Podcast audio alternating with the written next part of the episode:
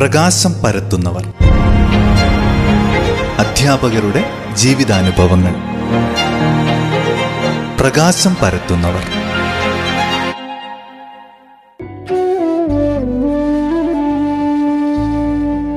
നമസ്കാരം എല്ലാ പ്രിയ ശ്രോതാക്കൾക്കും പ്രകാശം പരത്തുന്നവർ എന്ന പരിപാടിയിലേക്ക് സ്വാഗതം. ഇന്ന് പ്രകാശം പരത്തുന്നവർ എന്ന പരിപാടിയിൽ കണിയാമ്പറ്റ ചീക്കല്ലൂർ സ്വദേശിനിയായ കെ ജി സരോജിനിയമ്മ എന്ന അധ്യാപികയെ പരിചയപ്പെടാം. മുപ്പത്തിയഞ്ച് വർഷത്തോളം ഹിന്ദി അധ്യാപികയായി ഏറ്റവും സർവോദയ ഹയർ സെക്കൻഡറി സ്കൂളിൽ സേവനമനുഷ്ഠിച്ച സരോജിനി ടീച്ചർ ഒരു നല്ല കവയത്രി കൂടിയാണ്. ടീച്ചറുടെ വിശേഷങ്ങൾ ഇന്ന് നമുക്ക് കേൾക്കാം. നമസ്കാരം ടീച്ചർ. ഏറെ സ്നേഹത്തോടെ പ്രകാശം പരത്തുന്നവർ എന്ന പരിപാടിയിലേക്ക് സ്വാഗതം ചെയ്യുന്നു. ഞങ്ങളുടെ ശ്രോതാക്കൾക്ക് വേണ്ടി സരോജിനി ടീച്ചറെ ഒന്ന് കൂടുതലായി പരിചയപ്പെടുത്താമോ? പരിചയപ്പെടുത്താം. ഞാൻ ഏറ്റവും സർവോദയ സ്കൂളിൽ ആയിരത്തി തൊള്ളായിരത്തി അറുപത്തിയേഴ് ജനുവരിയിലാണ് ഹിന്ദി ടീച്ചറായിട്ട് ജോയിൻ ചെയ്തത്. അന്ന് അത് യു പി സ്കൂളായിരുന്നു.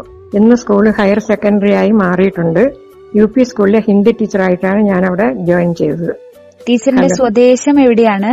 എന്റെ സ്വദേശം കോട്ടയം പാമ്പാടിയാണ്. പിന്നെ വയനാട്ടിലേക്ക് സെറ്റിൽ ആയതാണ് ഇവിടെയാണ് കല്യാണം കഴിഞ്ഞിട്ട് ഇവിടെ തന്നെയാണ് താമസമൊക്കെ. ജോലി സംബന്ധമായിട്ടാണ് വയനാട്ടിലേക്ക് വന്നത്. അതെ അല്ലേ? എത്ര വർഷം ഈ ഒരു മേഖലയിൽ ഉണ്ടായിരുന്നു ടീച്ചറെ? മുപ്പത്തഞ്ച് വർഷം ഉണ്ടായിരുന്നു. മുപ്പത്തിയഞ്ച് വർഷവും ഏച്ചോത്ത് തന്നെയായിരുന്നോ പഠിപ്പിച്ചത്? ആയിരുന്നില്ല. പിന്നെ ഞാൻ ഹിന്ദി വിദ്വാൻ പാസ്സായി റിസൾട്ട് അറിഞ്ഞു വന്ന ഉടനെ തന്നെ എനിക്ക് പിന്നെ കണ്ണൂര് ചെറുകുന്ന് സ്കൂളിൽ ഹൈസ്കൂളിൽ ഹിന്ദി ടീച്ചറായിട്ട് നിയമനം കിട്ടി. അതും മൂന്ന് മാസത്തേക്കായിരുന്നു. അത് കഴിഞ്ഞപ്പോഴാണ് ഇവിടെ ഏച്ചോത്ത് വന്നത്. ഈ ഒരു അധ്യാപന മേഖല തെരഞ്ഞെടുക്കാൻ വേണ്ടിയിട്ട് പ്രത്യേകിച്ചിട്ട് എന്തെങ്കിലും കാരണങ്ങൾ ഉണ്ടായിരുന്നോ? ചെറുപ്പം മുതലേയുള്ള ഇഷ്ടമാണോ ഒരു അധ്യാപിക ആകണം എന്നുള്ളത്? അതോ ഒരു തൊഴിൽ എന്ന രീതിയിൽ ടീച്ചർ സെലക്ട് ചെയ്തതാണോ? ഇത് രണ്ടും പ്രസക്തമാണ്. അതായത് ഒരു ടീച്ചർ ടീച്ചറാവുക എന്നുള്ളത് എന്റെ വലിയൊരു ആഗ്രഹം തന്നെയായിരുന്നു. പിന്നെ എന്നെ സംബന്ധിച്ചിടത്തോളം ഒരു ജോലി കിട്ടുക എന്നുള്ളത് ഏറ്റവും വലിയ ഒരു കാര്യമായിരുന്നു. പിന്നെ എന്റെ കുടുംബത്തെ സഹായിക്കാൻ അതൊരു നല്ല കാര്യമായിട്ടാണ് ഞാൻ മനസ്സിലാക്കിയത്. അപ്പൊ രണ്ട് കാര്യം ജോലി ആവശ്യമായിരുന്നു. അധ്യാപന ജോലിയാണ് ഞാൻ ഏറ്റവും കൂടുതൽ ഇഷ്ടപ്പെട്ടതും. അതുകൊണ്ട് തന്നെയാണ് അത് തെരഞ്ഞെടുത്തത്. ടീച്ചർ കോട്ടയത്താണ് എന്ന് പറഞ്ഞല്ലോ. പ്രാഥമിക വിദ്യാഭ്യാസം ഒക്കെ അവിടെ തന്നെ ആയിരിക്കും അല്ലെ? അതെ Kottayam Pampady government U P സ്കൂളിൽ യു പി വരെ പഠിച്ചു. അത് കഴിഞ്ഞിട്ട് high school Kottayam Velloor higher secondary സ്കൂളിൽ പഠിച്ചു. എവിടെ നിന്നായിരുന്നു ഈ ഹിന്ദി വിദ്വാൻ പരീക്ഷയൊക്കെ പാസ്സായി? അതൊക്കെ പഠിച്ചത് എവിടെയായിരുന്നു? അത് കോട്ടയം തന്നെയാണ്. കോട്ടയം പാമ്പാടി നിന്നാണ് പഠിച്ചത്. അന്ന് അവിടെ ഒരു ലീഡിംഗ് കോളേജ് എന്ന് പറഞ്ഞൊരു കോളേജ് ഉണ്ടായിരുന്നു. അവിടെ നിന്നാണ് ഹിന്ദി വിദ്വാൻ പാസ്സായത്. അപ്പോ ടീച്ചർ പറഞ്ഞു ആദ്യം മൂന്ന് മാസം ഒരു സ്കൂളിൽ ചെയ്തു. അതിനുശേഷമാണ് ഏച്ചോത്തേക്ക് വന്നതെന്ന്. അതിനുശേഷം റിട്ടയർഡ് ആവുന്നത് വരെയും ഏച്ചോത്ത് ഹിന്ദി ടീച്ചർ ആയിരുന്നു അല്ലെ? ആയിരുന്നു ആയിരുന്നു. അപ്പൊ ടീച്ചറെ ടീച്ചർ ഹിന്ദി പഠിപ്പിക്കാൻ തുടങ്ങിയ ഒരു സമയത്ത് നിന്ന് പഠന രീതികളിലൊക്കെ ഒരുപാട് വ്യത്യാസങ്ങൾ വന്നിട്ടുണ്ടല്ലോ ഇന്നേക്ക്.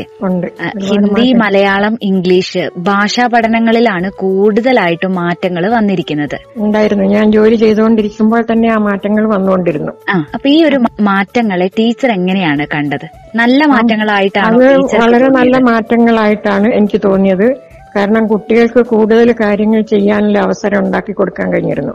അതായത് വിദ്യാർത്ഥി കേന്ദ്രീകൃതമായ ഒരു വിദ്യാഭ്യാസ രീതിയായിട്ടാണ് എനിക്ക് മനസ്സിലായത്. അപ്പോൾ അതിനനുസരിച്ച് നമുക്കും കൂടുതൽ കൂടുതൽ കാര്യങ്ങൾ ചെയ്യാനുണ്ടാവും ടീച്ചേഴ്സിനും. അവർ കാര്യങ്ങൾ തെരഞ്ഞ് കണ്ടുപിടിച്ച് അത് നമ്മളോട് ചോദ്യമായിട്ട് വരുമ്പം അതിന് മറുപടി കൊടുക്കാൻ ഭാഗത്തിന് നമ്മൾ തയ്യാറായിരിക്കണമല്ലോ.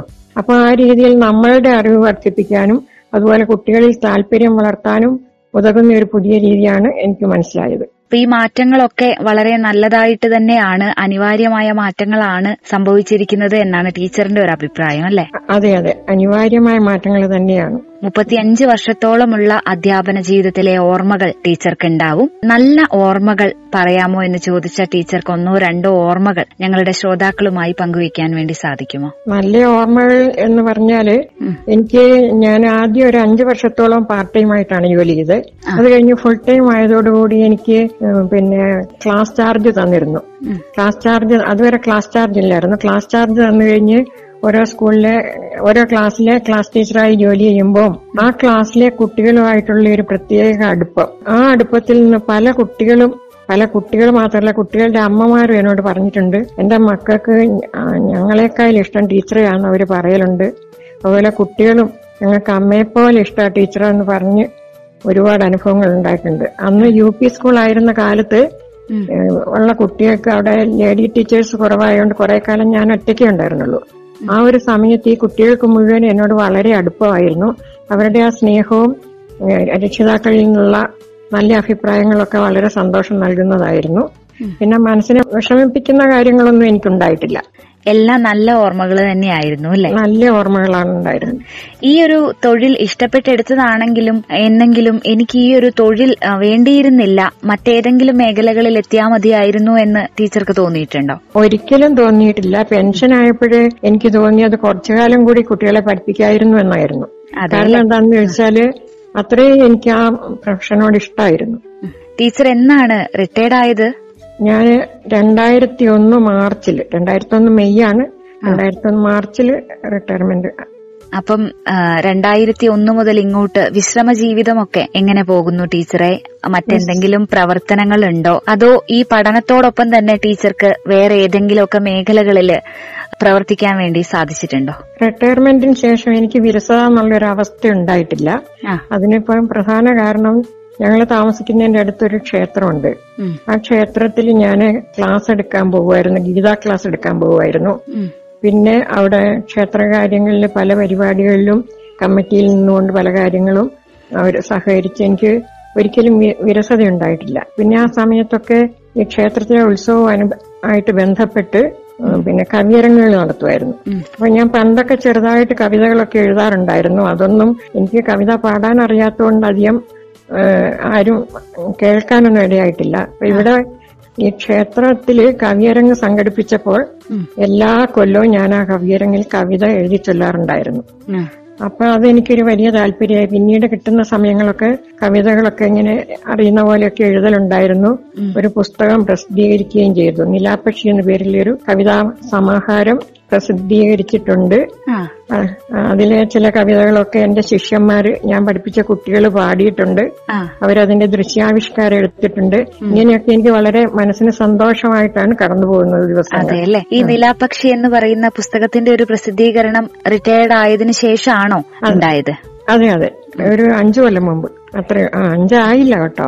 അടുത്ത് തന്നെ ഇപ്പൊ അടുത്ത് തന്നെ. ഹിന്ദി ടീച്ചർ എന്ന് പറയുന്നതിനോടൊപ്പം തന്നെ ഒരു കവയിത്രിയെ കൂടിയാണ് ഇന്ന് ഞങ്ങൾക്ക് പ്രകാശം പരത്തുന്നവർ എന്ന പരിപാടിയിലൂടെ പരിചയപ്പെടുത്താൻ വേണ്ടി സാധിച്ചത് അല്ലെ? ടീച്ചർ ഇപ്പോഴും എഴുതാറുണ്ടോ? ആ ഇപ്പോഴും എഴുതാറുണ്ട്. ഞാനിപ്പോ അടുത്ത് എഴുതിയ കവിതകളൊക്കെ എന്റെ ഫ്രണ്ട്സിനൊക്കെ ഇങ്ങനെ അയച്ചു കൊടുക്കലുണ്ട്. ഇടയ്ക്കിടയ്ക്ക് സമയം കിട്ടുമ്പോ എന്തെങ്കിലും എഴുതിക്കൊണ്ടിരിക്കും. വിരസത ഉണ്ടാവാറില്ല. ടീച്ചർ ഇപ്പൊ അടുത്ത് എഴുതിയ ഒരു കവിതയിൽ നിന്ന് അല്ലെങ്കിൽ ടീച്ചർ എഴുതിയതിൽ ഇഷ്ടപ്പെട്ട ഒരു കവിതയുടെ രണ്ടു വരി ഞങ്ങൾക്ക് വേണ്ടി ചൊല്ലാമോ? ഊർമിള എന്നൊരു കവിത. ഇത് ഇതെന്റെ ഒരു ശിഷ്യൻ പാടി ദൃശ്യാവിഷ്കാരം ചെയ്ത കവിതയാണ്. ആ അതെ അല്ലേ? ആ ഇതിന് അത് മാത്രമല്ല ഈ കവിതയ്ക്ക് എനിക്ക് ഞങ്ങളുടെ പെൻഷൻകാരുടെ സംസ്ഥാന സമ്മേളനത്തിൽ പിന്നെ മൂന്നാം സ്ഥാനം കവിതാ രചനാ മത്സരത്തിൽ മൂന്നാം സ്ഥാനം കിട്ടിയ ഒരു കവിതയാണ്. എനിക്ക് പാടാൻ അറിയില്ല കേട്ടോ ഞാൻ പറയേ ഉള്ളൂ. ആയിക്കോട്ടെ. ഊർമിളയെ സഖി ചൊല്ലു കേഴുവാൻ എന്റെ ബന്ധം? പറയാനാവാതൊരു കഥനം നിന്റെ കണ്ണിൽ തെളിയുന്നുണ്ടെന്തേ ചൊല്ലു? സാന്ത്വനമേകാം ഞങ്ങൾ ശാരിക പൈതലായി പാടി നടന്ന നിൻ പാട്ടും കളികളും എങ്ങു പോയൻ സഖി? വരെ മുഴുവൻ ചെല്ലണ്ടല്ലോ?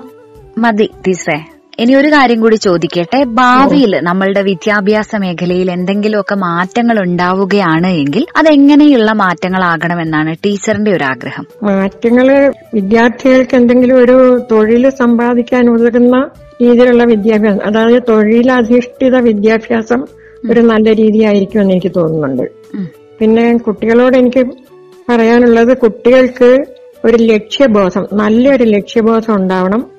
ആ ഞാൻ എന്റെ കുട്ടികളോട് എപ്പോഴും പറയുന്ന കാര്യമാണ്. സ്കൂളിലായിരിക്കുമ്പോഴും കുട്ടികളോട് പറയുന്ന ഒരു കാര്യമാണ്. മക്കളെ നിങ്ങൾക്ക് ഒരു ലക്ഷ്യബോധം. ലക്ഷ്യം എന്ന് പറഞ്ഞാൽ നല്ല കാര്യത്തിലുള്ള നല്ല രീതിയിലുള്ള ലക്ഷ്യബോധം ഉണ്ടാവണം. ആ ലക്ഷ്യബോധം ഉണ്ടായി കഴിഞ്ഞാൽ അത് നേടാനുള്ള പരിശ്രമമാണ് പിന്നെ വേണ്ടത്.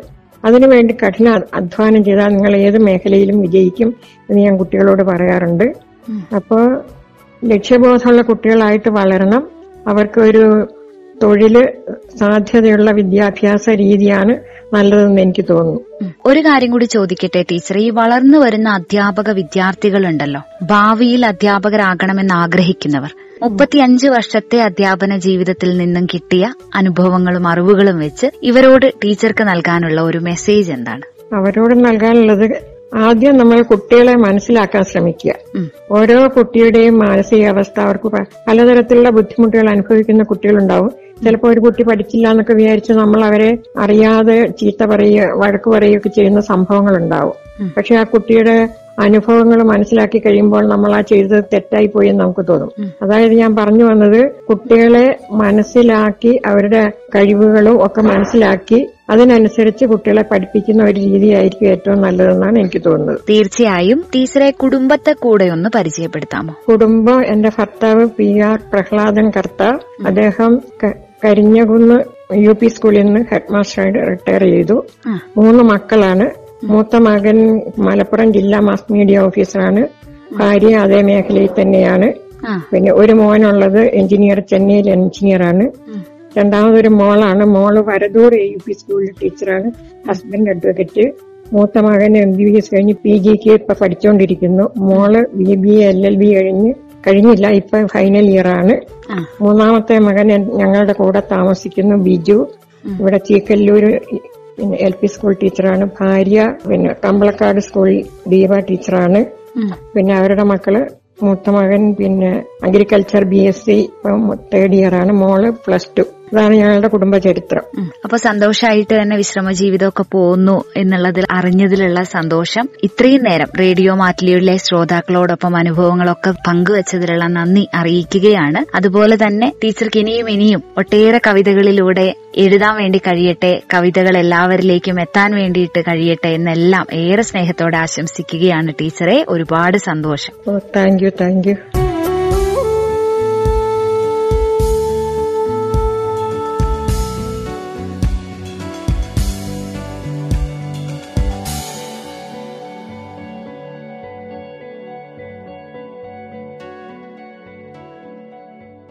പ്രിയ ശ്രോതാക്കൾ പ്രകാശം പരത്തുന്നവർ എന്ന പരിപാടിയിലൂടെ ഇന്ന് കേട്ടത് കണിയാമ്പറ്റ ചീക്കല്ലൂർ സ്വദേശിനിയായ കെ ജി സരോജിനി അമ്മ എന്ന അധ്യാപികയെക്കുറിച്ചാണ്. ഇന്നത്തെ പ്രകാശം പരത്തുന്നവർ ഇവിടെ പൂർണമാകുന്നു. നന്ദി നമസ്കാരം.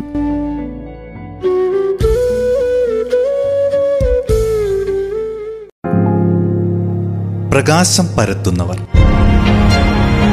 അധ്യാപകരുടെ ജീവിതാനുഭവങ്ങൾ.